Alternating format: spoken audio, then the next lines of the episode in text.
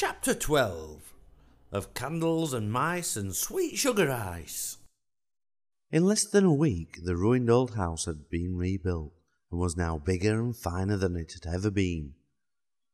At first the villagers had been afraid to let the dragons help, but once Sir Tingley had made them understand that mostly they were just very silly, they let them hold up pieces of wood and carry planks and bricks and do all the really heavy jobs.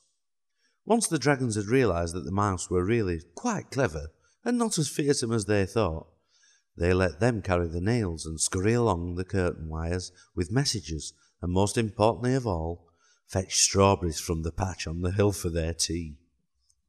Whenever it came too dark to work, Master Isaac showed the dragons the book of spellings that Ned had written. They all agreed that they had never seen anything so funny in all their lives, and between them their laughter lit up the night sky for miles. As the last nail was being knocked in, the wizard brought out a sign he had been painting and gave it to Rustican. Rustican reached up and fastened it over the door on a large hook. It said, "The Sir Tingley School of Wizard Spelling. All welcome." Everyone clapped loudly.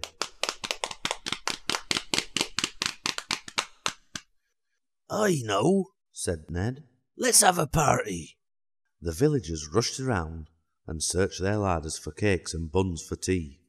Soon the kitchen table groaned beneath the weight of sugar icing and the sweet cherries on the buns. "Come on, Candles," said Rustican. "Does anyone know a good joke, then?"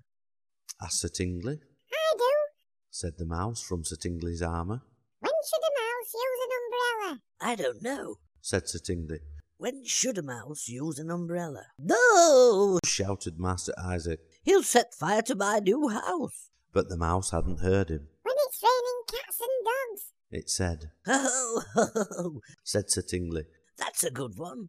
What do you think, Rustican?" "I've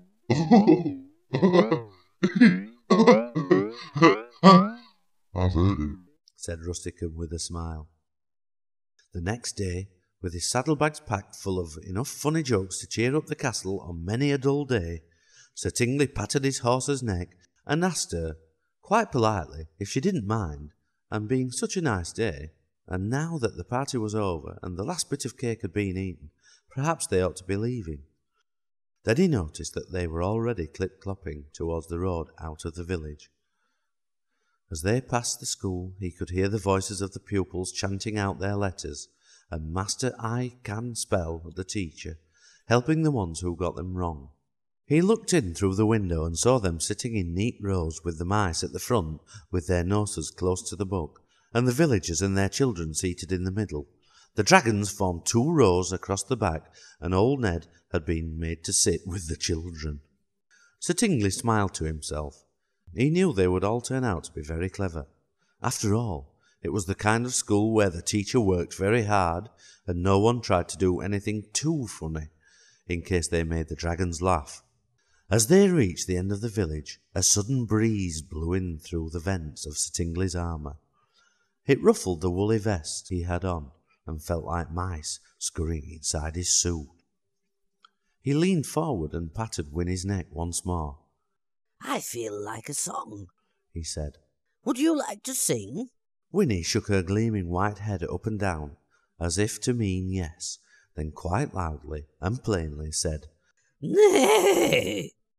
"Oh, all right then," said Sir Tingley.